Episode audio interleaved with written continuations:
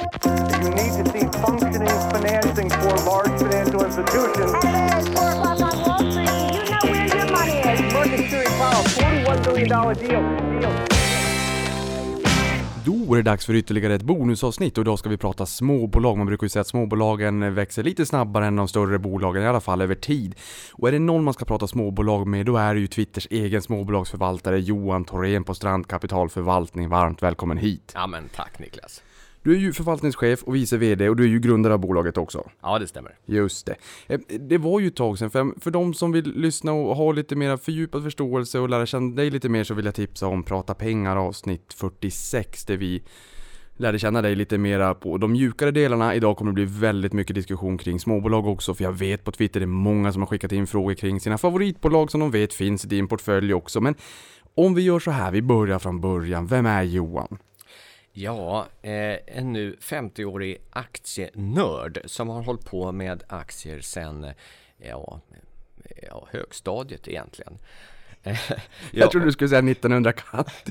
ja, det är typ så. Eh, och eh, jag var sån aktienörd så att eh, när jag skulle börja, eh, jag gick tre år ekonomiskt, skulle börja trean så, så eh, var det en bank som hörde av sig och undrade om inte jag ville börja jobba eh, halvtid hos dem som analytikerassistent. Och det kunde jag ju inte säga nej till. Så att då fick jag eh, gå till rektorn och så blev det fyra år ekonomiskt istället. Det var det värt. Ja. Så att eh, det blev lite längre. Men eh, jättekul, då kom jag in i marknaden också. Och, eh, så att jag har jobbat både inom analys, eh, aktiemäkleri, en del optionsmäkleri också. Eh, och förvaltning sedan eh, snart 20 år tillbaka. Kan du berätta lite mer kort också om historien bakom Strand? För det, det var ju inte alldeles självklart från början att det skulle vara fonder precis så som det är idag. Nej, eh, och, och vi startade Strand för 14 år sedan. Och det gjorde vi lite grann som en reaktion. Lika väl som ni på Avanza har liksom startat med att få ner kostnader och, och, och gå mot strömmen i många avseenden, så gjorde vi samma sak inom förvaltning. Jag och eh, två kollegor valde att eh, kliva av från den arbetsgivare vi var på och starta eget. Och då skulle vi göra det på vårt sätt och det är det vi håller fast i än idag. Så att vi skulle vara några eh, som hörnpelare här är att vi ska vara helt kostnadstransparenta.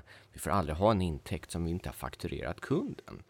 Och, och ni eh, som eh, sitter hemma och lyssnar på det här, ni kanske har fått eh, uppgifter från er bank som nu talar om vad er, era kostnader är hos banken. Det har ni aldrig fått reda på tidigare. Nej, 2018, nu fick man reda på det. Exakt, för nu kom det lagkrav. Men har man varit kund hos Strand som har fått det här i 14 års tid. Så att vi säger äntligen, äntligen. Äntligen, ni var lite grann före er tid. Mifid 2 kom ju här den 3 januari, slog det väl igenom då så att säga, men ni var ute i, i ganska god tid får man I ju säga. ganska god tid, ja. Innan vi går in på, på din specialitet småbolagen så tänkte jag bara kort stämma av med det. Det är mycket som har hänt i år. Vi har gått in i sommarbörsen. Sommarbörsen är historiskt sett statistiskt den sämsta börsmånaden med en nedgång på 2,1% senaste 18 åren. 61,1% av månaderna har varit negativa.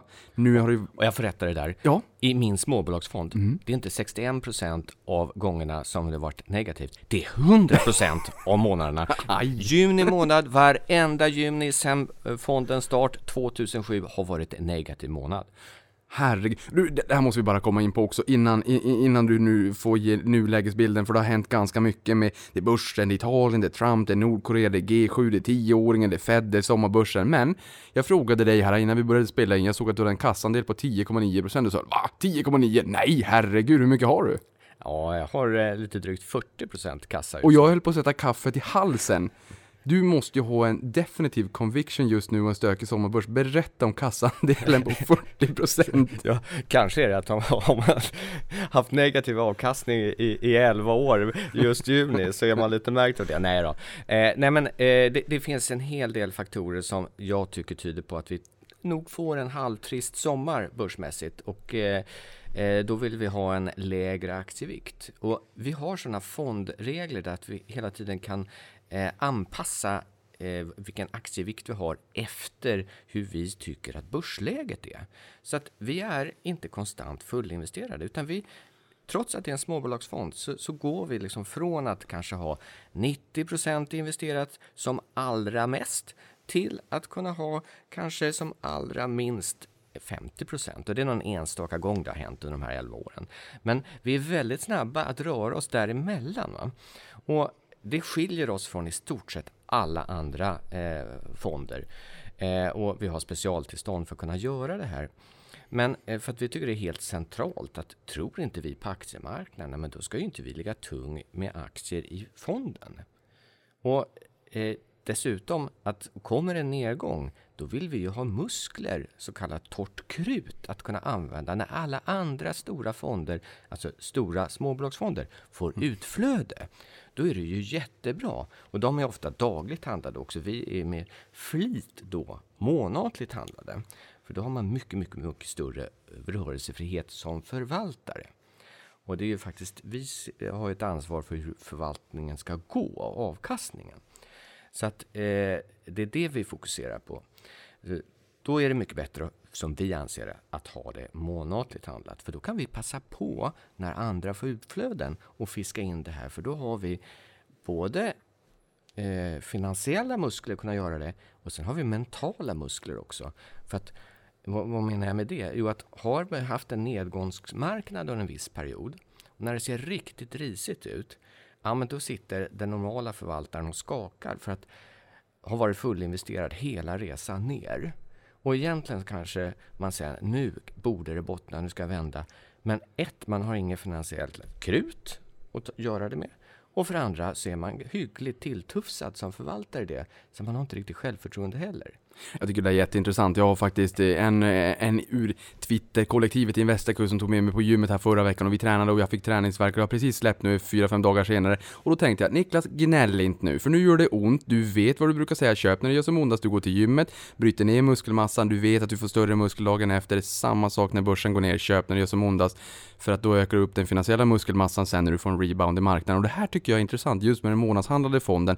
För att det är en anledning till varför jag har sagt att jag har svårt att se framför mig ett liv som förvaltare eh, framåt när jag blir vuxen. Just för att jag, jag tänker, hur sjuttsiken gör man alltså när, när marknaden är sur? Ta finanskrisen, det är ju ett unikum i och för sig, men när, all, när börsen går ner jättesnabbt, alla vill ut samtidigt, spararna trycker på säljknappen, fonden kanske har en kassa på 10% säger vi, den tar slut, man måste fortsätta skala, det spär på nedgången, då är du månadshandlad och kan passa på istället helt enkelt. Exakt, och har mycket större möjligheter att ha en, en stor kassa. Så att eh, förhoppningsvis har man redan kunnat ha det från början.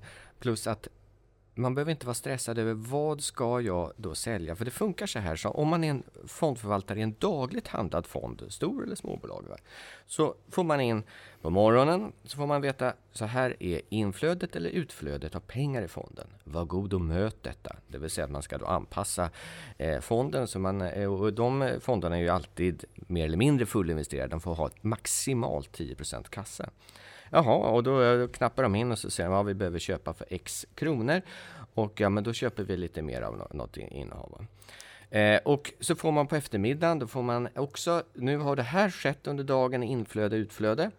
Eh, var god möte. Och är det då en sån här blodig period och det bara sprutar ut och det är panik på gatorna och alla småsparare tar ut sina pengar i fel tillfälle egentligen. Eh, jaha, då måste de möta det här, de här förvaltarna då. Och då ska de sälja. Och har man småbolag då är det lite svårt att hitta vilka ska sälja. Jag har Gunnebo, nu har jag inga Gunnebo tack och lov. Men, men om jag nu hade det eh, eh, och ska försöka sälja de här. Ja, det går ju då liksom knappt eh, utan att förstöra kursen totalt.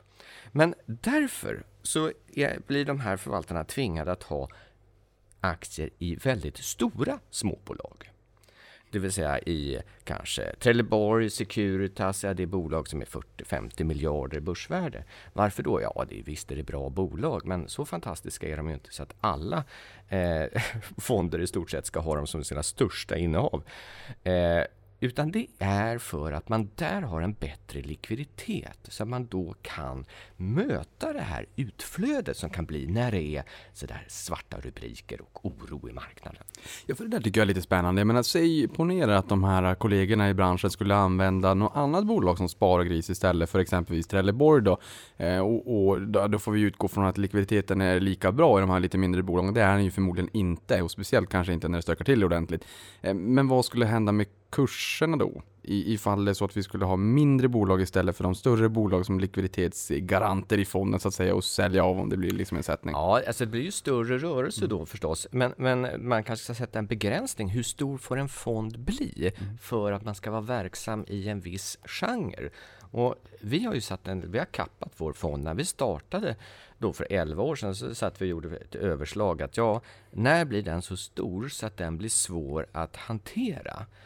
Eh, och det, ja, det sa vi, ja, när det, fondvolymen blir en och en halv miljard, det är ingenting i storlek mot många av de andra småbolagsfonderna. Då anser vi att den typen av bolag vi vill handla i, då blir det svårt att kunna göra det, även om vi är månatligt handlade. Så där kommer fonden att stänga. Det är bekant. Det är en småbolagsfond på riktigt. Eh, Johan, eh, nuläget då, innan småbolagen, just eh, de här eh, värden just nu. Ja, Börsen och världen, vad säger du där? Ja vad ska man säga? Det, Trump i natt? Ja, det är så otroligt mycket som händer just nu och det är stora förändringar som kommer att ge effekter lång, lång, lång tid framöver. Vi befinner oss just nu i en period där vi på något vis går över ett ny tidsera när det gäller geopolitik, eh, kanske makro också. Eh, Ja, vi hade Trump och eh, Nordkoreas eh, ledares möte eh, i natt. Det verkar ju inte ha avbrutits i alla fall av att någon stormade ut. Så att än så länge så ser det bra ut. Vi har inte hunnit se vad de har skrivit ännu i sitt gemensamma uttalande. Men eh, sannolikt inget revolutionerande. Eh, det som är mycket, mycket allvarligare, det är vad som hände här bara för några dagar sedan, det här G7-mötet. Det gick väl så illa som det överhuvudtaget kunde gå. Eh, där man nästan ser eh, man kan misstänka att USA har på sin agenda att man på något vis vill rasera banden med Europa för att sen kanske förhandla om det och hamna i en ny eh, eh, position. Men det här är ju eh, som en, en...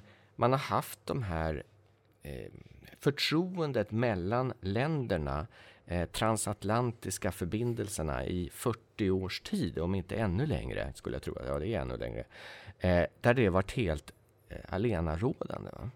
Och att nu ändra på det eh, och så här tvärt, det kommer få stora, stora konsekvenser. Och eh, jag är livrädd för att vi kommer att halka in i faktiskt ett, eh, någon form av, av handelskrigsliknande. Eh, och det säger jag, ni ska vara jätteobservanta på det. Eh, även om ni tröttnar och hör de här eh, rapporteringarna på nyheterna. Eh, men var observant på det. Fortsätter det här så är det inget bra för börsen. Man kan säga att börskraschen 1900, eh, den stora, eh, 87? nej, nej, den, den riktiga depressionen. 29-32? Ja, Där någonstans. Precis. Eh, jag jag visade det på EFN, en, en graf hur det var faktiskt inte eh, börskraschen som, som sådan som skapade depressionen. Utan börskraschen kom efter ett, först eh, ett tag in i handelskriget. För det var nämligen ett handelskrig som hade brutit ut och som hade liksom drivit fram det här. Först reagerade börsen ingenting under ja, nästan ett år, knappt ett år. Eh, sen brakade det då loss. Eh, jag säger inte att vi hamnar i samma situation nu, absolut inte. Men det är väldigt, väldigt, väldigt dåligt om vi får en internationellt handelskrig. Nu är vi inte där ännu, men bara det att det är så pass lynnigt och svårbegripbart och det är inte bara för oss som betraktar, utan det verkar vara det för de delegaterna som är där och förhandlar också. De har inte varit med om det här tidigare. Eh, och då eh, finns det anledning att vara lite extra försiktig. Ja, för det jag tänker där, jag, jag tror att sättningen att började 20, 29, 1929, men, men för, för, att vara, jag menar i Europa så har vi ju också haft lite oro, populistiska partier som har vunnit mark. Nu är jag lekman, men, Mm. men det känns som att det, det har lagts sordin lite grann på den utvecklingen, medan det har blossat upp än mer i USA då, USA och Kina och handelskriget och tit för tät och att det blir mycket retorik och sådär. Och att det kanske är handels, alltså affärsmannaskapet som driver Trump, att han är en, en affärsman så att säga och man vet inte riktigt vad man ska lita på och inte, men är det bara Trump som driver det här efter eget huvud eller är det hela USA, om man så får säga inom citationstecken, som förändrar sin ställning mot resten av världen? Ja, jag, jag- skulle tro att det är ganska mycket centrerat runt presidenten. Och hans twittrande? Ja, jag skulle faktiskt tro det. Eh, men eh, ja, det, det är svårt att säga. Men eh, ja, eh, sen, sen eh, kommer vi ha ett läge eh, där vi tyvärr ser fortsatt segregation i Europa och fortsatta eh, konflikter egentligen mellan grupperingar, vilket gör att vi kommer att få eh, se eh, extremistpartier växa till sig också. Sen hur mycket det påverkar börsen, det är ju inte eh, säkert. Men eh, jag är mer orolig börsmässigt utifrån i sommar då runt eh, Italien, runt euron och runt eventuellt hur en del banker kommer klara det här. Europeiska banker då. Svenska, de är så stabila och fina. Så. Just det, och där kan vi också tillägga att när vi spelar in det här igår då, för nu vet jag knappt ens vad det är för datum idag, men igår när vi så sa man från Italiens håll, Italiens finansminister då, att man inte skulle lämna euron, vilket gjorde att den italienska börsen rusade 3,5% så att man fick en liten rebound från den senaste tidens oroligheter. Men Johan, småbolag. Men, eh, men bara att den jo. frågan är uppe Mm. är ju ganska otroligt för ett sånt land. Va? Mm. Å andra sidan, när det händer sådana här grejer som Brexit-omröstningen, Mm. det, det skapar ju fantastiska möjligheter. Och, Berätta. Ja, eh, jag var i, New York när Brexit-omröstningen var. Det var ju vid midsommar för två år sedan. Japp, 24 juni där på morgonen, på, på, då, hade vi, då hoppade vi som grodor runt flaggstången då, så att det, eller Eh, midsommarstången. exakt. Så 27 juni vaknade vi upp. Ja, eh, och, och eh, jag åkte hem direkt och så att jag var i Sverige när öppningen eh, var igång, eller eh, startade, så att jag hann eh, vara med i handeln eh, på måndagen därefter. Och eh, det blev ju en, en kraftig nedgång. Det var den största nedgången vi haft sedan börskraschen 87. Och när jag sen åkte hem där, vi satt på bussen och, eh, som du och jag brukar dela, eh, så eh, tänkte jag att åh, man var ju helt slut efter den dagen. Men så tänkte jag att ja, det enda som jag har gjort idag, det är att köpa. Jag tror aldrig vi har handlat så mycket aktier som vi gjorde under den nedgången. Eh, och då tänkte jag, ja, det är ganska bra att man, jag var själv med i börskraschen 87. Den eh, glömmer jag inte. Och då var jag inte så kall eller så rutinerad att eh, jag köpte några aktier utan nej, då sålde jag gärna på botten istället. Ja, den var ju också ganska läskig. Dow Jones föll 508 punkter, det såg runt 1700 punkter, så vi hade ett fall på 23,6 procent. Ja, Och nu ja. här Brexit var 8,42 tror jag att det föll. Så det var ju ett jättestort fall och vi hade ju faktiskt hämtat igen det fallet två veckor senare. Så hela den där dagen när du med blod, svett och tårar bara tryckte på köpknappen febrilt, det var ju en fantastisk affär. Ja, men Johan, småbolag då? Vad är ett småbolag för någonting? För jag menar, det, det här är ju en ganska bred definition. Du har sagt själv då med att man kanske använder typ eh, Trelleborg som likviditetsgarant i vissa fonder. Men vad är ett småbolag för dig? Ja, eh, i, I min värld så är det ett bolag som, eller vad, eh, där vi kan komma in och investera och där vi tycker att man har tillräcklig eh, det, det ska vara tillräcklig likviditet och det ska vara, givetvis vara noterat så att det får inte vara för litet heller. Eh, men eftersom vi inte är någon jättestor fond så behöver inte bolaget vara jättestort heller. Så att vi har sagt att vi investerar inte i ett bolag som börjar investeringen i ett bolag som har över 10 miljarder i börsvärde. Men däremot så investerar vi ju gärna i något som kanske har 2-3 miljarder i börsvärde och förhoppningsvis så växer det här till sig. Och det har vi sett vid ett antal tillfällen. Det är Hexpool, det är Evolution, eh, det är ja, flera stycken. När- Wilson. Ja, de gick ju inte upp, de gick ju bara upp till eh, 7 miljarder och sådär. 6,6. Ja, där kommer ett bud på dem. Men, Ja. när, när tvingas du sälja då för att de blir för stora? Eh, ja, då, då tvingas jag genom att de blir för stora vikten i själva fonden. Så att jag vill ha en ganska koncentrerad portfölj. Och med det menar jag att jag vill inte ha för många innehav för att min stackars hjärna eh, klarar inte av att hålla koll på alla dessa bolag. Så att jag är enormt imponerad av, av, av branschkollegor som kan ha 120 bolag i sina, bo, i sina fonder. Men, Det, det var diplomatiskt sagt. ja, och, och, och, men vi vill ligga någonstans runt 20. Eh, och då, då ett innehav som växer upp och blir över 10% i storlek. Där sätter jag gränsen. Det får inte bli större för att det blir bolagsriskmässigt för stort. Eh, så att det är underbart. Hexpool till exempel. Jag tror att jag sålde Hexpool eh, i flera månader, ja det var i ett års tid säkert, som jag höll bara på att hyvla och hyvla och hyvla bort.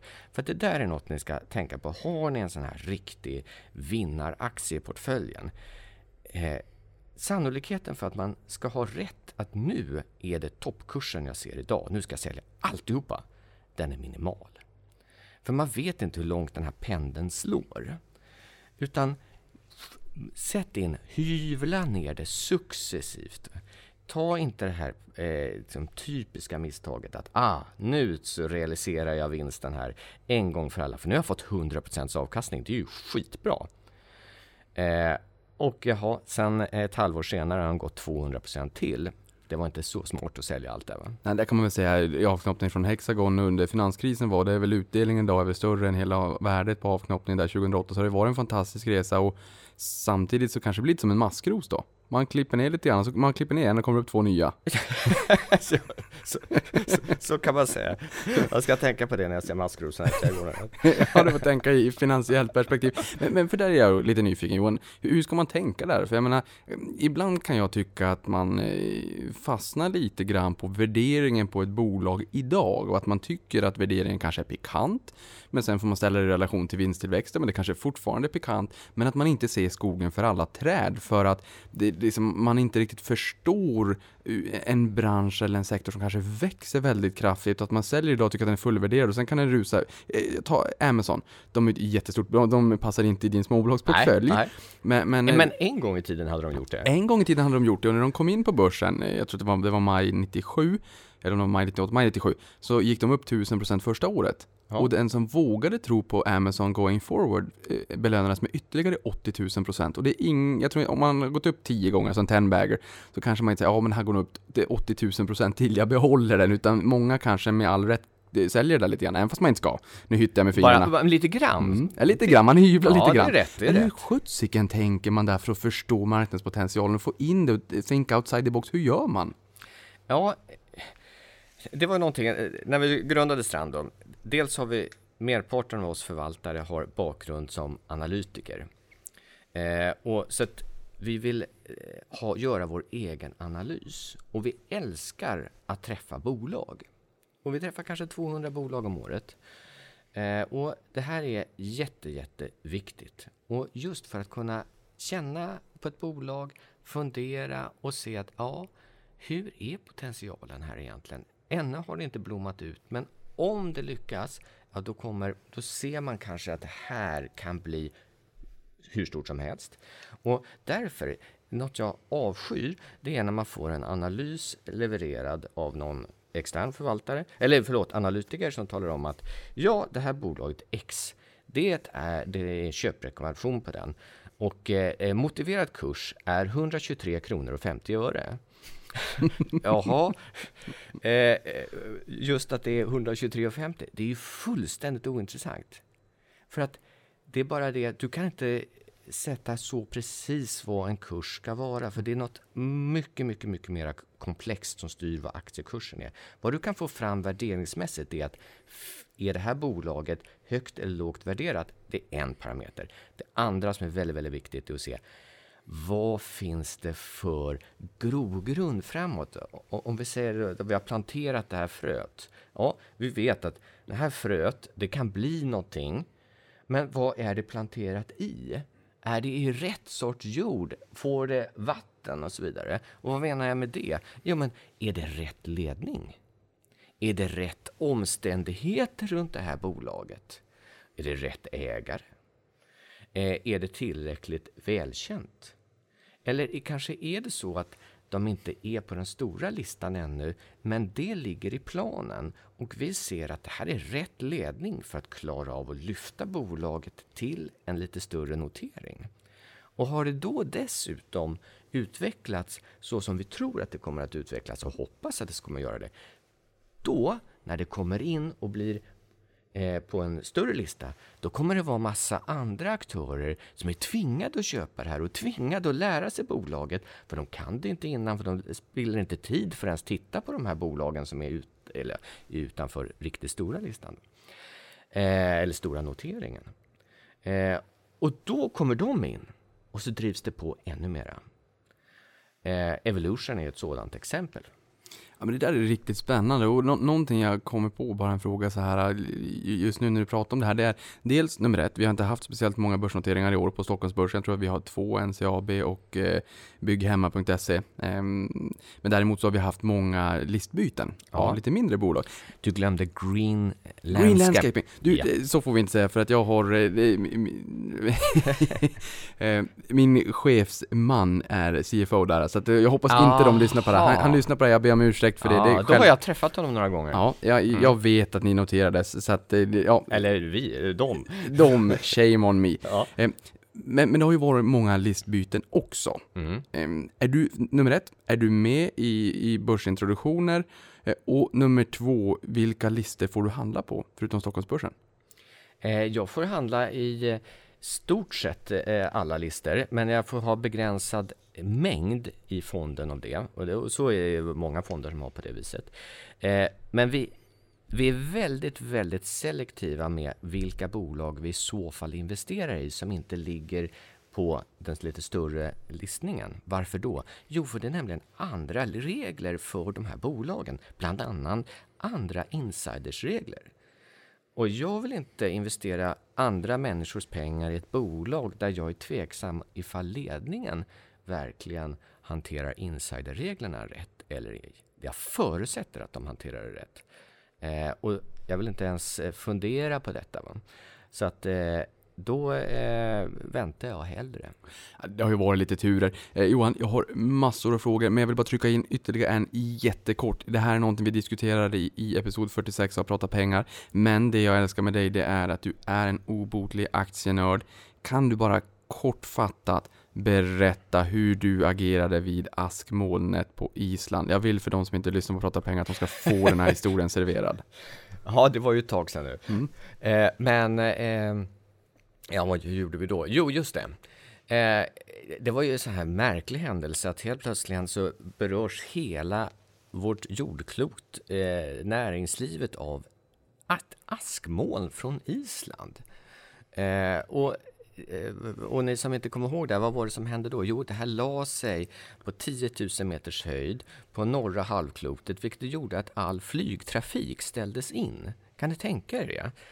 Eh, och det, det är ju jobbigt för alla oss som ska resa och så vidare, men det är väldigt jobbigt för våra företag, våra exportföretag, som har olika eh, delar, komponenter som transporteras med flyg, eller sina produkter, de är färdiga. Och, så det blev ju liksom en katastrofstämning från ena dagen till andra och man undrar hur länge ska det här molnet då ligga som ett lock över eh, ja, konjunkturen och annat. och börsen den föll och vi eh, hade sålt och vi, vi sålde vidare där och var ju väldigt undrande för olyckskorparna, de var ute och eh, sa att den här vulkanen som hade spytt ut det där askmålet, kommer inte, vatt... Vatnajökull, Jökull, något sånt, ja. sånt. Ja. Eh, eh, det, det var en ganska liten vulkan. Det var bara liksom lillvulkanen bredvid den riktigt stora. Hekla skulle jag tro att den var. Ja, jag vågar inte säga äh, äh, säkert vad den stora hette, men eh, och den där, den började ju mullra lite grann. Och då så sa de att ja, får den ett utbrott, då jäklar, då kan vi släcka ner liksom, flygtrafiken över hela klotet. Eh, och det kommer vara liksom, tio gånger värre än det här. Och börsen den föll. och då, då lyckades vi få eh, kontakt med en, en vulkanolog eh, som eh, skulle försöka liksom vi tänkte vi måste ju få information, vi eh, bilda oss vår egen uppfattning och det här är väldigt kul i förvaltar rollen att det ligger i vårt jobb att skaffa så mycket information det någonsin går om olika företeelser. Så helt plötsligt fick vi då sätta oss in i vulkanisk verksamhet, vilket vi inte hade gjort tidigare måste jag erkänna. och, och då så sa den här vulkanologen, ja men visst, det, får den här stora ett utbrott, då jäklar, det här, då blir det eh, utbrottets utbrott liksom. eh, och vad händer med flygtrafiken då? Inte ett skit. Nej. Va? Va, vad menar du? Ja, nej men den där eh, som nu eh, hostar upp det här askmoln, det är en liten fjösig typ som dessutom ligger under en glaciär så att då bildas den här typen av aska och den orkar inte hosta upp det här mer än till 10 000 meters höjd och det är där flyget går. Men får den andra i sitt utbrott, då går det mycket, mycket högre upp. Eh, och då stannar den där uppe det, och det kommer sänka temperaturen på jorden och gud vet vad. Eh, men eh, flyget kommer inte påverkas. Och vi tittar på varandra, och vi kollegor. Jaha, så att om nu det här värsta kommer som hela marknaden säljer för och är livrädda, eh, så även om det händer så kommer inte det påverka eh, flyget och, och eh, nej. Nej, det kommer bli lite missväxt och så vidare. Ja, ja, men vi investerar ändå inte i liksom, apelsinjuice. Eh, fine, vi gick ut. Eh, vi köpte eh, rejält eh, i våra portföljer och eh, ja, några dagar senare så var oron för det här eh, borta. Så det var jättebra. Och börserna hämtade, återhämtade sig. Och det här jag tycker är magiskt, precis som Brexit som du pratade om tidigare. Eh, Johan, hur ser din investeringsfilosofi ut om vi konkretiserar den? Vi vill investera i bolag som vi begriper verksamheterna i där vi ser, som jag var inne på, rätt ledning, rätt ägare är också viktigt. Och där vi ser liksom en story framför oss. Vi ser hur de här har en möjlighet att kunna blomma ut framöver. Går det att säga någonting om vad ett, eh, ett fantastiskt eller fint välskött bolag är? Det här är ju en term man ser ofta i media, men, och det kanske finns lika många definitioner som investerare, men, men i din mening, vad är ett välskött bolag? Har vi några konkreta liksom, eh, nyckeltal eller multi, ja, inte multipla, men... men... Ja, nyckeltalen kan skilja sig oerhört. Eh, eh, det kan ju bero på vilken fas de är i bolagen eh, och vilken bransch de är. Så det där tycker jag är svårt. Det, man gör det lite för enkelt för sig om man bara jämför och rangordnar in enligt olika mm. nyckeltal, tycker jag. Eh, utan däremot att, att se att det här eh, jag, jag, brukar, om det är något jag tittar på, är att jag vill se att det finns starka finansiella muskler. Eller att det finns ägare som snabbt kan lösa det via nyemission eller annat. Så att man har finansiell styrka för att ett, klara av en framtida expansion som man då hoppas ska komma. Och två, om man nu hamnar i en situation där worst case, allt går fel. Då ska de ju ha tillräckliga muskler för att klara av den situationen också. Så balansräkning, viktigt. Eh, och jag vill ju se att det här finns en försäljningspotential. Alltså att du har en orderbok som går att utvecklas åt rätt håll. Eh, när det kommer till skuldsättning där eh, och balansräkning så brukar många säga ja men netto efter ebitda kanske två och en halv, tre gånger. Vad, vad, vad är din tumregel? Är det liksom, ja, det, det är beroende från bransch till bransch Ja, också. Så att, ja. alltså, ja. Om det är väldigt cykliskt eller ocykliskt och lite grann hur det för, för det tänker jag liksom kort, kort bara här då, det, det är ju fin verkstad brukar man säga, men rörelsemarginaler över 20% det är verkligen fin verkstad. Så kommer man in på Axfood, om de klarar sig upp på 4% är det jättebra, men sen är de som en torktumlare och säljer hur mycket som helst liksom varje år, så då får de en jättefin räntabilitet på det egna kapitalet. Och det, det kanske speglar an till det du säger nu här, att liksom det beror på, man får helt enkelt läsa på det enskilda bolaget. ja, exakt. Eh, Hur, hur mår småbolagen just nu då? Ganska bra tycker jag. Eh, De flesta bolag i Sverige mår eh, bra. Det är väl på byggsidan som man har lite tufft. Ja, diplomatiskt igen. Ja. Men, men i övrigt så går det väldigt bra i den svenska konjunkturen. De flesta bolag har, går för fullt. Problemet är, det är att man har liksom stannat på en ganska hög nivå av effekt, eh, produktion eller verksamhetstempo. Men att kunna lyfta det ännu mera, då krävs det ett, eh, en expansion och då krävs det ju att man har mer personal att stoppa in. Och det här är ett problem. Det är en trång sektor och det kanske är svårt att tro i, i Sverige idag att det svårt att få tag i, person, eh, i personal. Men det är det oavsett bransch. Om det så är IT-konsulter, det är inte så konstigt. Eller om det är eh, lagerarbete så är det samma problem där. Ja, Det där är ganska intressant, för, men det, och det är ju lite grann en matchningsproblematik Ja. idag. Jag menar, det är precis, även gamingbolag som jag har haft med i podden också som säger så att vi hittar inte personal. Och vi kan inte ta ut in utländsk personal, för att då hittar vi inga bostäder. Nej. Ehm, så att, ja, Nej, och, och, och så har vi en stor, stor grupp då nyanlända till Sverige som är utanför arbetsmarknaden. Eh, och, och det är varierande utbildningsgrad av dem. Men att vi inte får in dem, är- nu kommer vi politiskt kanske lite känsligt, men eh, det tycker jag är ett stort misslyckande att Sverige inte lyckas integrera de här arbetsmässigt. Eh, och då kan man ju säga, ja men det Eh, de kanske inte har kompetensen, de kanske inte har språk och så vidare. Nej, men jag, jag träffade företag här som de hade till och med problem att hitta folk som kunde packa deras färdiga produkter på lagret. Så att ja, som där- man borde kunna göra då. Ja, även om man inte jag, jag träffade språket. Mekonomen till exempel. De sa att de kan anställa 100 mekaniker över natten. Eh, men de får inte tag i några. Och de vill anställa av dessa nyanlända, för där är eh, andelen som är bilmekaniker högre än eh, den andra eh, andelen av den normala, eller tidigare svensken. Då. va. Så att, men man kommer inte åt de här. Så det här är ju ett politiskt misslyckande oavsett vilken regering vi har haft. Va? Att vi inte har lyckats ta vara på den eh, och få in dem in, i, i näringslivet. Men- Men ser du där också liksom, i just småbolagen att vi har lite skalnackdelar? Att om vi då ska upp lite grann nu, att vi har ett högt eh, kapacitetsutnyttjande och om vi ska upp så måste det investeras och då kommer det kosta mer och då kommer det liksom, det skalar inte riktigt lika nej, mycket going forward. Nej, det känns som det tar emot. Och det där gör mig lite orolig. Så ser vi då vissa branscher, eh, framförallt bygg och underleverantörer till bygg, som nu faktiskt bromsar in. va? Exakt, för vågar man satsa om man inte är helt säker på konjunkturen och vart den bär hän? Nej, och då kommer man in i psykologi. För vad vi sysslar med är ju två saker i vårt jobb egentligen. Det är ju dels att vi ska försöka vetenskapligt, eh, matematiskt räkna på ett bolag. Va? Ja, det är en sak. Men det andra är ju psykologi. Det är både att kunna förstå hur kommer det här bolaget som vi räknar på eller tittar på, hur kommer det att fungera? Kommer det lyckas? Kommer deras kunder Kommer de hitta tillräckligt med kunder? Kommer man hitta tillräckligt med investerare som begriper och attraheras av det här bolaget? För det är ju också en väldigt viktig parameter. Eh, och att kunna förstå psykologin i både när man gör analysen men också i marknaden som sådant. För att om de här byggbolagen nu som då eh, har problem, eh, framförallt bostadsbyggarsidan i storstäderna.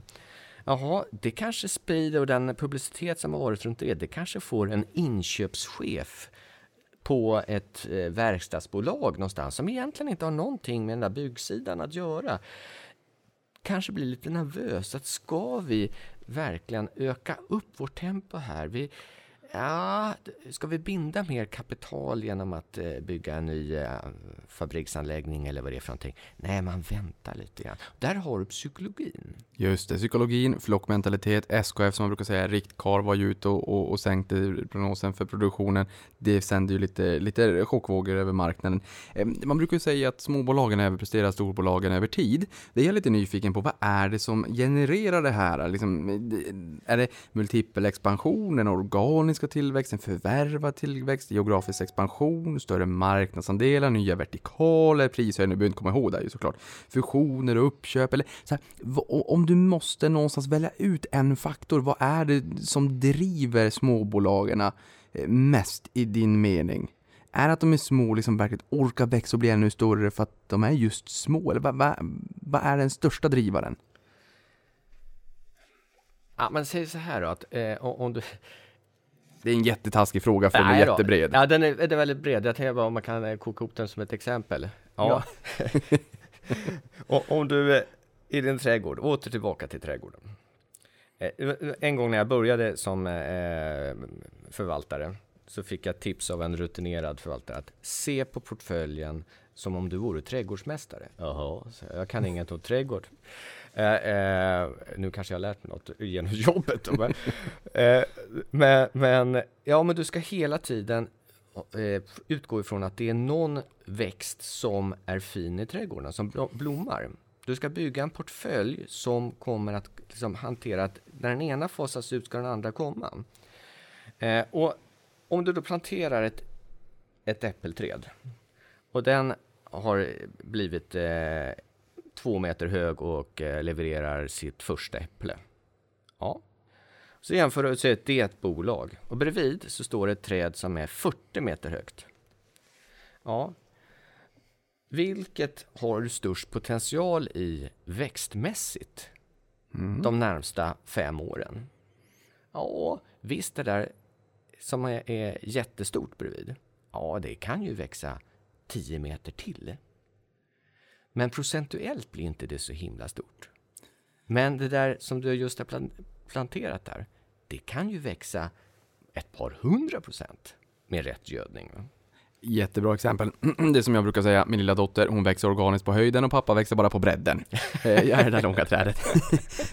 Eh, Någonting annat som jag tänker på här, det är ju Holdings var ut tidigare här för något halvår sedan och sa att runt 700-850 miljoner kronor i marknadsvärde, där ser vi att det händer någonting i mindre bolag och det får en riktig skjuts upp och det blir som en hockeyklubba. Och mycket intresse för bolagen och ökad bevakning och sådär. Eh, vad, vad säger du där?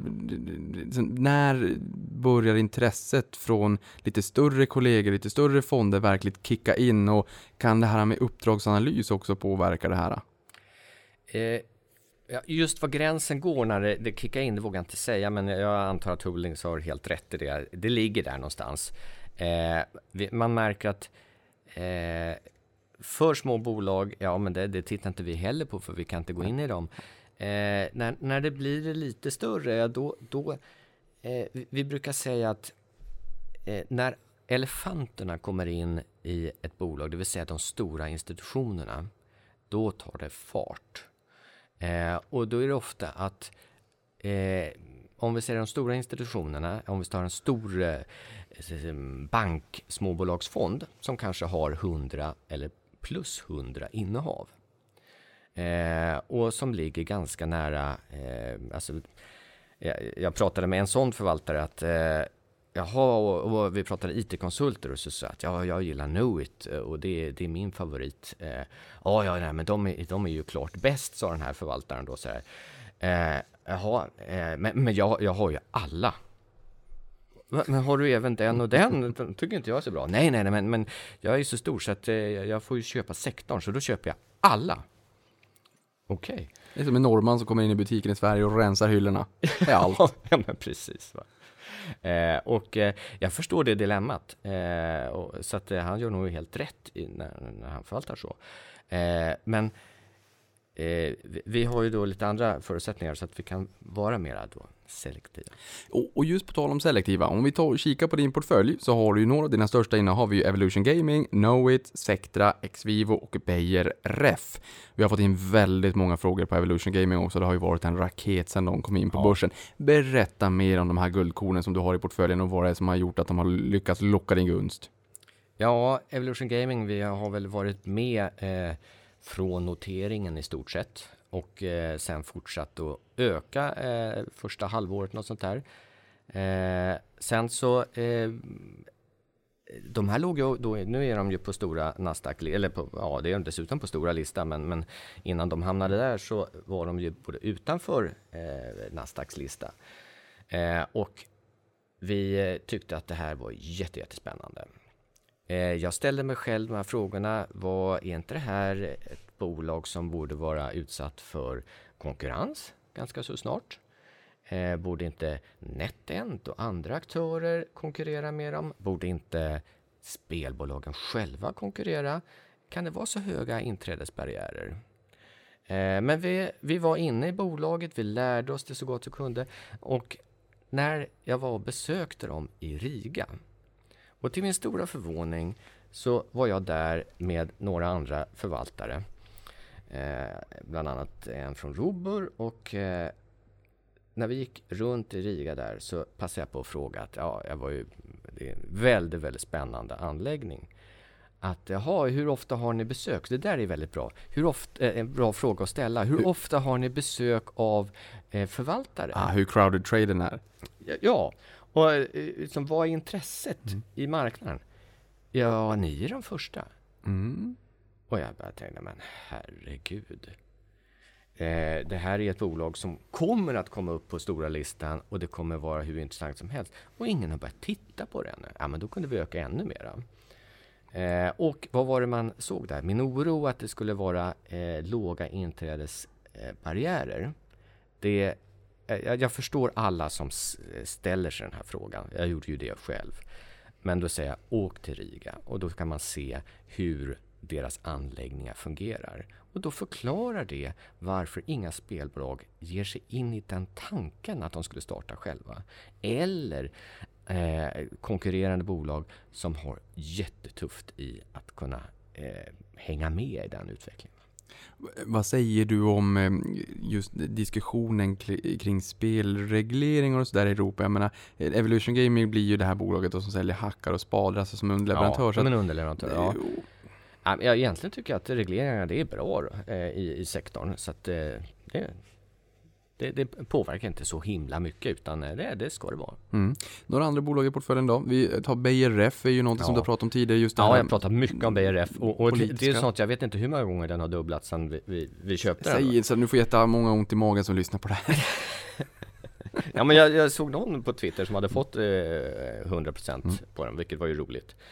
Eh, och eh den där resan är inte slut ännu. Ja men det är bra. Ja. Känns skönt att höra. Och, och eh, värderingsmässigt, ja, tittar du där eh, på nyckeltalen så har den varit dyr hela tiden. Eh, och därför är det farligt att titta, stirra sig blind på en del nyckeltal. För att ser man att ligger man i rätt trend, då ska bolagen vara dyra och man ska inte vara rädd för det. Utan man ska följa med i den trenden. Vad är det för liksom, omständigheter som bygger runt Beijer Ref. Vad är Beijer Ref då? Jo, det är Europas största kylgrossist. Det låter ju extremt tråkigt. Men det här är jätteroligt, eh, eller spännande. Och det är för att, och vi gillar när det är omständigheter, yttre omständigheter som gynnar ett bolags eh, verksamhet. Och i det här fallet så är det europeisk lagstiftning och på miljösidan. För att eh, kylskåp om det är kyldiskar i en matvaruaffär eller om det är eh, annan form av kylutrustning, behöver ju ett kylmedie. Och det där har varit giftiga och eh, farliga grejer. Det har skadat ozonlagret och allt möjligt. Successivt så byts de här ut till mindre miljöfarliga. Och det där, det vet man att det finns en sån plan. Liksom. Det är ett schema hur man successivt ska byta det här. Så att det som eh, var godkänt Eh, för fem år sedan kommer att fasas ut och ersättas med något som är ännu eh, mindre miljöfarligt. Och successivt kommer det. Så det, det, är liksom en, det rullar vidare. Även om man har bytt för, för om man hade något riktigt läskigt i, i kylanläggningarna för tio år sedan och tyckte man var duktig att man böt till nytt. Då måste man byta igen. Och det här är, okej, okay, det är så svårt, det vill väl bara hälla i något nytt eh, då. Ja, problemet är att man behöver ha högre tryck i kylanläggningarna om man har ett mindre miljöfarligt medel, lite förenklat. Och trycker du med högre eh, tryck i en kylanläggning, ja då måste du se till att den klarar det. Då måste den byggas om eller så köper man nytt. Det spelar ingen roll vad man gör så är det alldeles utmärkt för BRF. Och dessutom BRF säljer kylmediet. Så att, eh, och det här är ju ett krav som ligger. Det är en lagkrav i liksom hela Europa och då kan man säga att eh, vi i Sverige, vi är alltid eh, Bror Duktig, vilket är jättebra. Mm. Så att eh, dag ett som det här ens kom på tal för ett antal år sedan, då böt Sverige, man införde det här direkt. Superbra, ett föredöme. Eh, men eh, mera söderut i Europa så har man inte riktigt eh, resonerat på det sättet. Då, då ser man istället, oj, det kommer lagstiftning om några år som gör att vi inte kan eh, ha kvar vår kylanläggning med det här giftiga medlet i. Vad gör vi då? Inte att man börjar planera för att byta det, utan ja, lite eh, då, tillspetsat så oh, nej, men vi fyller källaren med det här, eh, vi lagrar upp det giftiga medlet va? så att vi kan fylla på ett antal år till. Så har skett hos många aktörer. Och, eh, och ju längre söderut du kommer i Europa, desto tydligare är det. Eh, nu så har man då infört införselförbud till Europa och alltihopa. Nu börjar de där lagren ta slut. Eh, så att vi har en, eh, det är en väldigt eh, bra marknad för Beijer Ref. Un- Må, många år framåt. under många år framåt. Bara skönt att höra. För det är som jag har förstått det också, det är precis som du är inne på, det är många som har väntat alldeles för länge och väntat i sista sekund. Ja, Eh. men, men börsvärdet där på Ref nu, det är uppe över 20 miljarder. Och, eh, och då kan man säga, det är ju inget småbolag. Nej, men, men eh, vi köpte det, jag vågar inte säga på hur stort det var, men det kanske var 5 miljarder eller något sånt där när vi gick in i det. Och ja, vi ligger och hyvlar den där positionen och ja, den får gärna fortsätta ett tag till. Riktigt bra jobbat. Det är det jag också tycker är lite intressant för någonting som jag känner att du har lite fingertoppskänsla kring är just de här politiska vindarna. Eh, Och när det kommer in regulatoriska förändringar som kan ha en påverkan på bolag. Ta exempelvis besiktningsintervall och Opus, även om Ja. Sverige är inte enda marknad. Mm, ja, visst. Hur, hur, gör man, hur gör du för att hålla koll på de här politiska förändringarna? Ja, och det där är... Det, jag sa ju att jag är en nörd och, och eh, jag har också varit en politisk nörd. Eh, för, för länge sedan eh, så ingick jag i den borgerliga regeringen som politisk sakkunnig. Så jag hade break i min finans, eh, mitt finansliv. Så att under två, år, två tre år så var jag eh, yrkespolitiker. Du kan gå tillbaka och sänka skatten på ISK. Och sen kan du komma tillbaka till förvaltarrollen igen. Eh, så att jag har ju eh, ett politiskt intresse, Mm. eh, vilket är kul. Jag är inte medlem i något parti, det har inte jag varit på 20 år och eh, jag vet i 17 hur jag ska rösta i år. Eh, men det, jag har många politiska kontakter och jag tycker det är väldigt roligt att göra en politisk bedömning. Mm. Så att det jag säger, det har gett mig jätte, jättemycket eh, fördelar i aktiehandeln. Och då kanske ni lyfter på ögonbrynen över det. Men jag säger, engagera er politiskt. Jag skiter i vilket parti. Men gör det. För Sveriges skull, men också för er aktieportföljs skull. För det ger faktiskt, eh, får du en inblick i och förståelse vilka regler och vilka eh, förändringar som kommer att ske och kan lista ut hur det påverkar vissa bolag. Ja, det kommer gynna din portfölj. Mm. Det där är jätteintressant. Det där pratar vi alldeles för lite om. Så det där är, låter som en, någon form av specialavsnitt här framåt. Det är ett Jag spännande har en del tema. roliga historier där runt, så det tycker jag är utmärkt. Det låter bra. Du, finns det några andra bolag som du känner att, eller vet du vad, lite, lite kort de här som vi, Knowit, Sectra, Exvivo vet jag att folk vill höra. Kan, kan vi ta dem så här bara superkort? Ja, alltså, digitaliseringsvågen, den lär inte upphöra eh, de närmsta åren, utan den kommer rulla på oavsett vår omvärld. Eh, och då kan det vara vissa som kan bli känsligare för att de kanske är rakt mot en, utsatt grupp eller så vidare. Men eh, säger vi Knowit, mycket offentliga kunder, alltså st- stat och kommun eller eh, eh, den typen av kunder. Jättebra bolag, väl managerat och viktigt att se när det är IT-konsulter.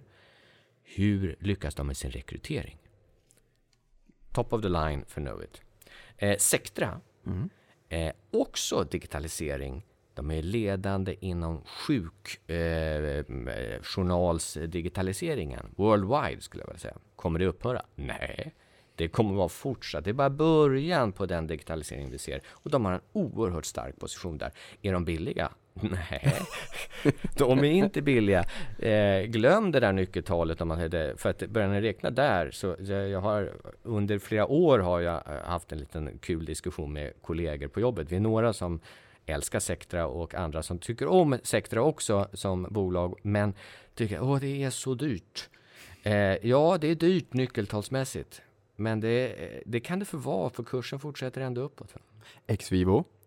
Exvivo, ja då kommer man in på eh, något helt annat. Eh, ett eh, svenskt eh, ursprungligt, kanske forskningsbolag, men som har en produkt som säljer och då gillar jag det. För att eh, något binärt bolag, det gillar inte jag som eh, står och faller med en eh, forskning. Eh, men Ex men de har sin produkt, säljs i stort sett över hela världen. Vad är det? Jo, det är, man har lyckats ta fram en vätska som du ska lägga ett organ i. Och organ som ska transplanteras.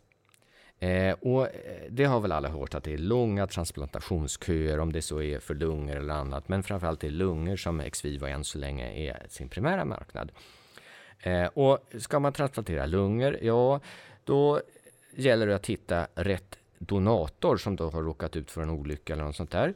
Eh, och så ska man få dit, eh, eh om det här händer i Göteborg säger vi, och så ser vi, jaha, nu ska vi, den som står först på kön här för att få det här eh, lungorna intransplanterat i sig, befinner sig eh, en bit därifrån. Vi måste få den här personen snabbt som 17 till så att vi kan operera in det. Och sen är frågan, är lungorna i rätt kvalitet ens? Och så gör man klart allting och så kommer det, nej, de ser lite mörka ut de här lungorna. Det kanske var en rökare den här som hade förolyckats. Ah, nej, vi gör inte transplantationen. Och så kasserar man istället lungan. Så där händer hela tiden.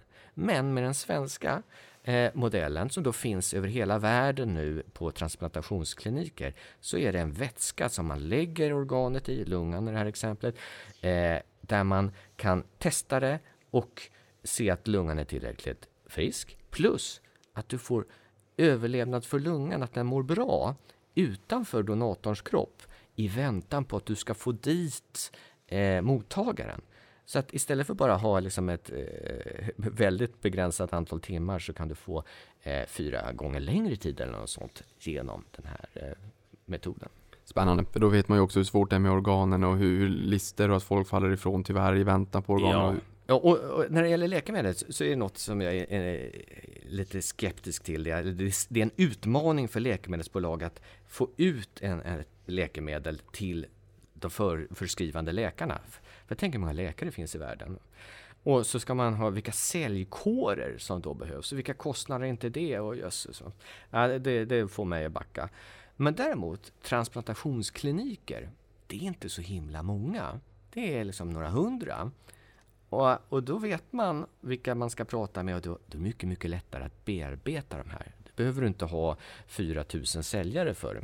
Det räcker med att du har 10. Va? Det där låter jättebra. Det är inte som App Store att du bara tankar upp en app och har en världsmarknad på en gång. Men det är ju inte heller liksom hundratusentals läkare runt om i världen. Utan det, Ja. Ja. Du, eh, nå- någonting annat. Du, du säger att det här med läkemedelsbolag är du lite försiktig med. Finns det några andra typer av bolag eller sektorer som du också är försiktig med, som du inte riktigt känner passar Ja. in i din fond? Ja, eh, och det har ju varit eh, vårt stora misstag och jag har fått ta på mig ansvaret stort för det. Det är nämligen att jag har sett till att vi inte investerat i fastigheter de senaste fyra åren i stort sett. Och vad är det som har gått allra bäst på börsen under den här perioden? Fastigheter. Eh, nu har vi klarat eh, våra jämförelseindex väldigt bra under den tiden eh, ändå, men det beror ju på att de andra då har eh, innehaven har gått bra. Men jag har varit skeptisk till fastigheter och är det fortfarande. Och inte blir jag, eh, har jag varit, stått utanför länge så blir jag ju inte direkt sugen att kliva in nu. Där jag tycker att fastigheter har levt i den bästa av alla världar. Ständigt sjunkande ränta. Eh, högkonjunktur som har blivit allt starkare vilket har gjort att eh, eh, deras uthyrningsgrad, om det är den typen av fastigheter, kontorsfastigheter, har då varit eh, liksom totalt belagda. Liksom vakansgraden har varit obefintlig och dessutom skattesubventionerad eh, sektor. Eh, så att allting har varit helt rätt för fastigheter. Och det, har, och då, det är ju många som har insett, eh, vilket jag då inte insåg, eller jag, jag insåg att, eh, men jag trodde att pendeln inte skulle slå så långt som den gjorde. Att det har ju lockat till sig väldigt många aktörer som har börjat med egna fastighetsbolag eller fastighetsutvecklingsbolag och gjort precis som Oscar Property. Oscar Property tycker jag är, är även om de är hårt kritiserade, så är det, jag tycker det är ett seriöst bolag. Eh, men det finns väldigt många små aktörer som kanske inte har samma erfarenhet, samma eh, body och styrka i sig som bara att wow, det här går att skörda guld med täljkniv. Nu köper vi upp eh, eh, någon gammal byggnad, gör om det till lyx, lyxlägenheter och eh, så tar vi in pengar från marknaden. Eh, det där är jag riktigt orolig för. Det ska man akta sig för. Du, eh, Johan, finns det några småbolag som du tycker är väldigt intressant men som du inte har på grund av värdering? Eller finns det några bolag som är för små eller för stora för din fond som du gillar i smyg? Ja, ja, ja. Jo, men det, det finns ju absolut både det ena och det andra där. Eh, eh, det, det om för små eller för stora kan, kan man ju säga att ja, vi, eh, det finns en del bolag som är, är för små, eh, som, som jag ser att här finns det en stor potential, men vi kan inte köpa det eh, regulatoriskt heller för att de är för små, för då kan inte vår fond och våra kunder få det på rättvist, de som vill ha småbolagsinriktning. Då skulle det bara räcka till några få av dem. Och det, så kan man inte göra. Jag kan inte välja att bara fonden ska få, och inte några andra kunder, utan det där måste köpas eh, proportionerligt och exakt samtidigt givetvis till samma kurs. Så då, då kan det bli begränsat. Eh, just vilka små det är ska jag nog inte säga så här. Eh, ett eh, ett stor, större bolag då som, eh, ja, jag skulle, eh, om man kan leva mer etiskt, eh, att ha aktier i Saab, försvarskoncernen Saab, eh, ja då skulle jag gärna ha det. Det kan jag inte ha i fonden för att den är, är hållbarhetsgranskad. Eh. Plus att Saab är ett stort bolag, så det kan jag inte ha därför heller.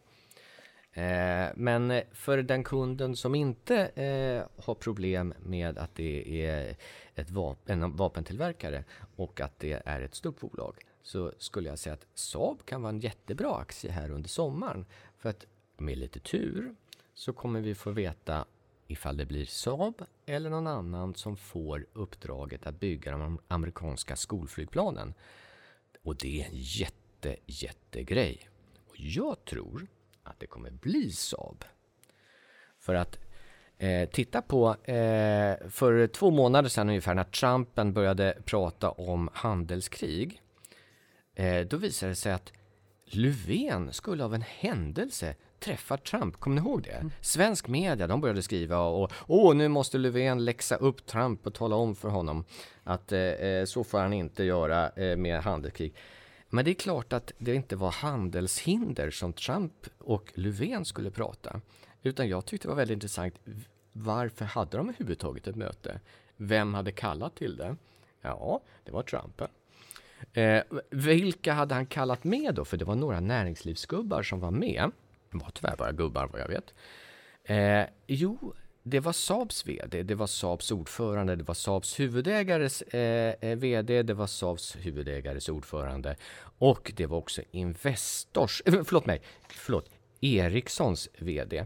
Men han var ju tidigare då på Investor, det vill säga Saabs eh, huvudägare.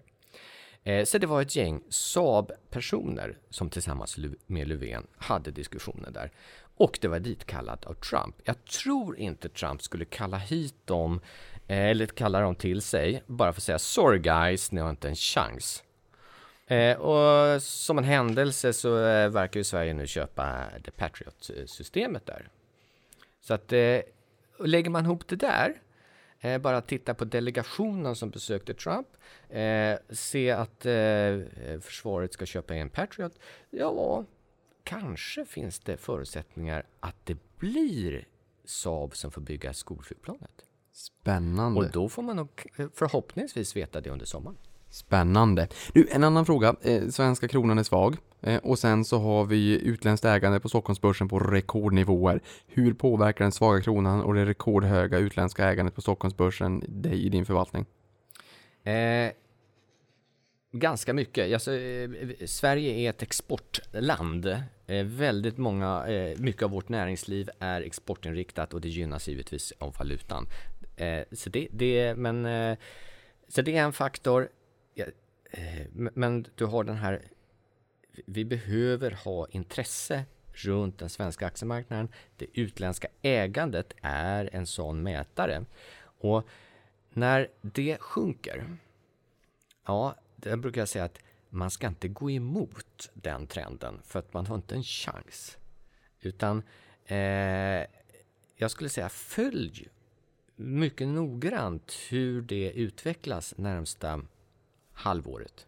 Är det så att man ser att det börjar, eh, att vi får en nedgång och det är drivet av att utländskt kapital lämnar Stockholmsbörsen, ja då ska man nog också eh, dra ner sin aktievikt. Nu har vi ju gjort det eh, redan här, kanske lite tidigt. Då. Ni har dragit ner den väldigt mycket. Eh, Så vi är en blandfond egentligen. Ja, idag- det, det, ska man ju komma ihåg när man jämför Strands småbolagsfond med, med andra.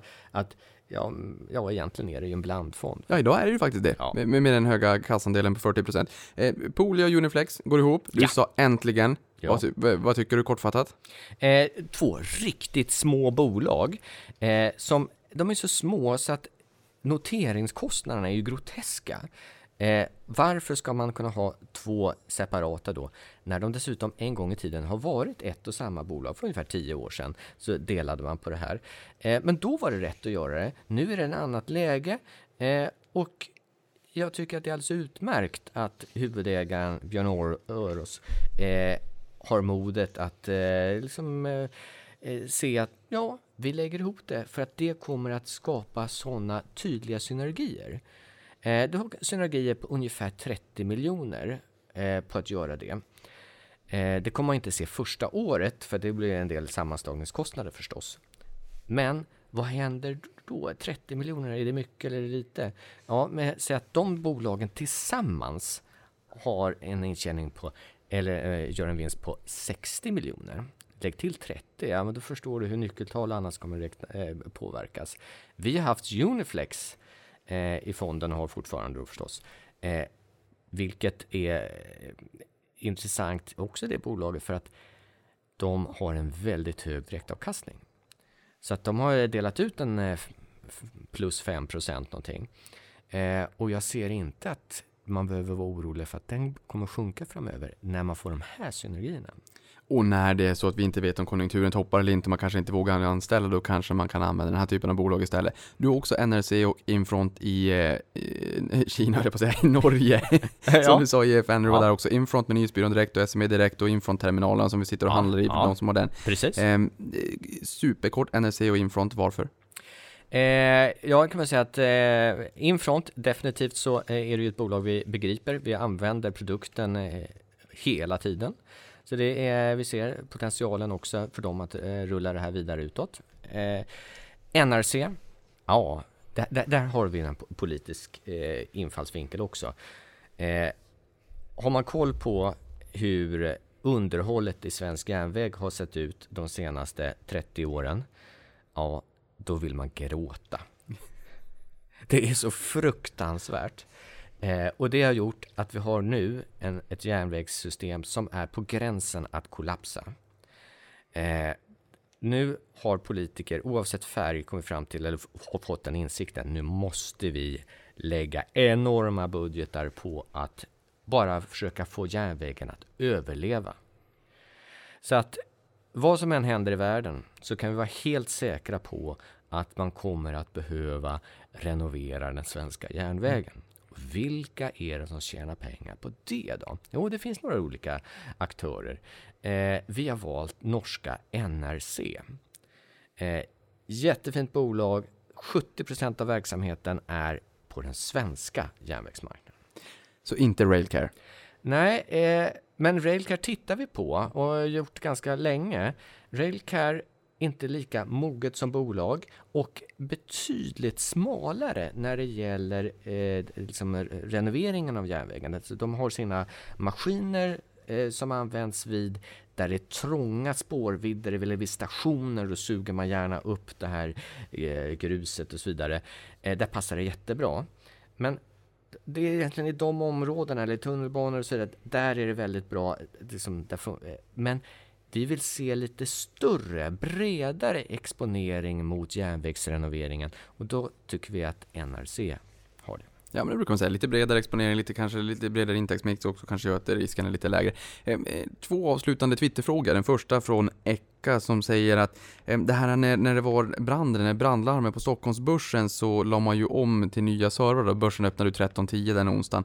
Ehm, men han sa att algohandeln från algoritmer helt försvann. Eh, Och han menar, är det här önskvärt på börsen? Hur, vad säger du om, om algoritmer, algohandeln? Ja, och det är en jättebred fråga. Och likviditeten är det han är in på då så att säga. Alltså han menade att likviditeten från algohandlarna försvann.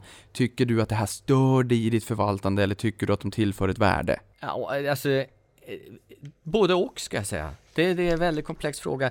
En, en del av algohandeln eh, tycker jag skapar eh, en viss likviditet, men det finns andra eh, algoritmer som är programmerade egentligen bara på att eh, vilseleda övrig marknad. Och det där tycker jag är konstigt att vi eh, på Stockholmsbörsen och det här borde vår eh, finansmarknadsminister ta tag i eh, att man faktiskt kan betala för att få informationen före oss övriga andra några millisekunder för att utnyttja den och kunna hoppa före i kön. Det där, och det för att kunna hinna vara så snabb så måste du ha algoritmer som handlare.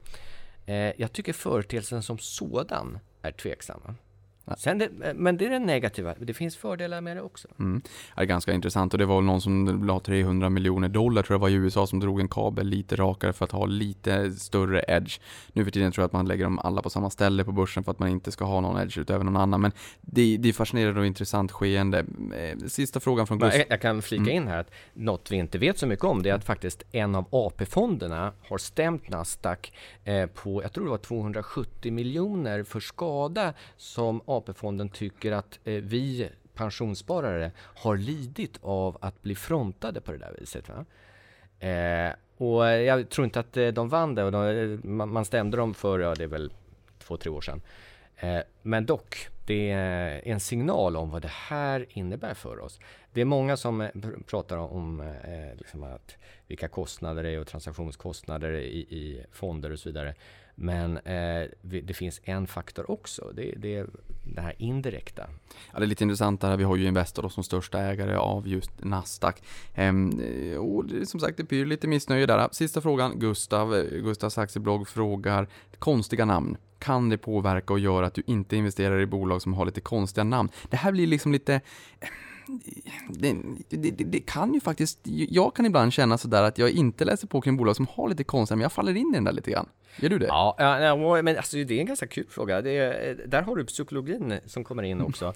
Eh, eh, ja, det kan nog ha hänt att jag har avstått från att i alla fall analysera något bolag för att eh, särskilt bolag som kommer och använder sådana här hippa ord som just för tillfället är Eh, Blockchain.